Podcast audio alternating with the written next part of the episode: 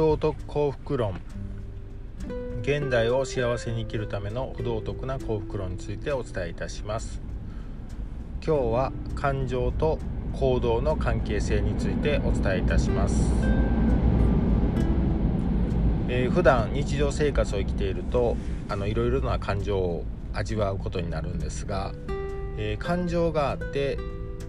その後に行動が出るっていう風に捉えている方が多いのかと思います。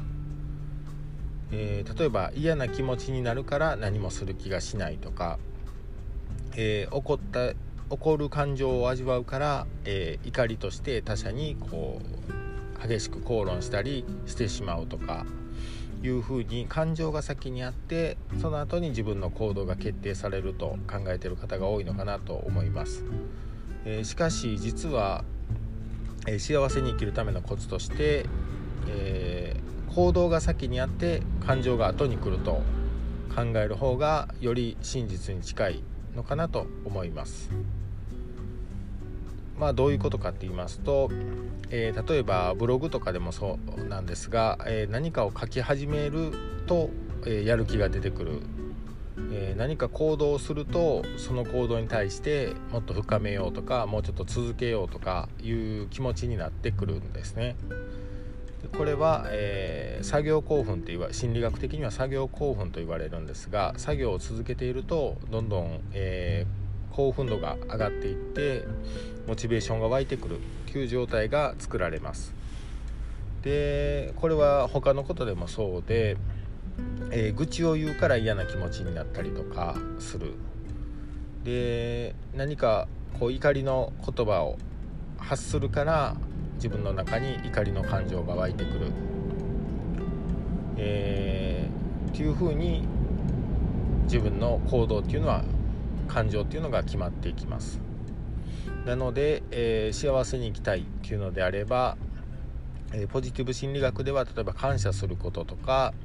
良い思い出を思い出すこと、今日あったことでいいこと、何でも小さなことでもいいんですけど、例えばコンビニ行ってレジで、店員さんにありがとうと言えたとか、私はちょっと言葉に出して感謝を伝えるのが普段しにくい、習慣化していないので、意識的にそのようにしています。で感謝の気持ちをやっぱり心から伝えると、それだけで幸福度っていうのは上がるっていうのが分かっていて、普段お世話になってる人とかは例えば手紙を書いて送るとか、メールじゃなくてね、あえて手紙を書いて送ることで、その書いてる時に、メールはすぐ作れちゃいますが、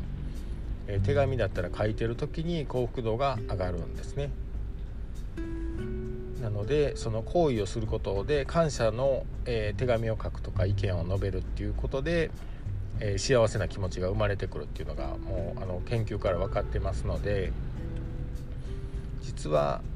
行動に伴って感情が生まれてくる、行動が先にあるっていうことを考えておくと、普段の生活でより良い気持ちで心地よく充実して日々を過ごせるのかと思います。ぜひ、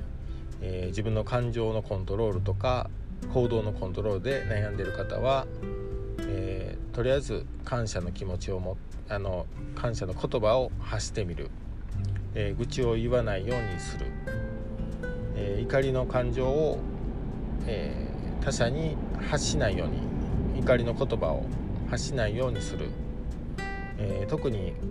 そういったことに気をつけて、特に身近な人ですね、家族とか、職場の同僚とか友達とか、そういったところから変えていくと接触頻度が多いので、一気に幸福度が変わってきます。ぜひ試してみてください。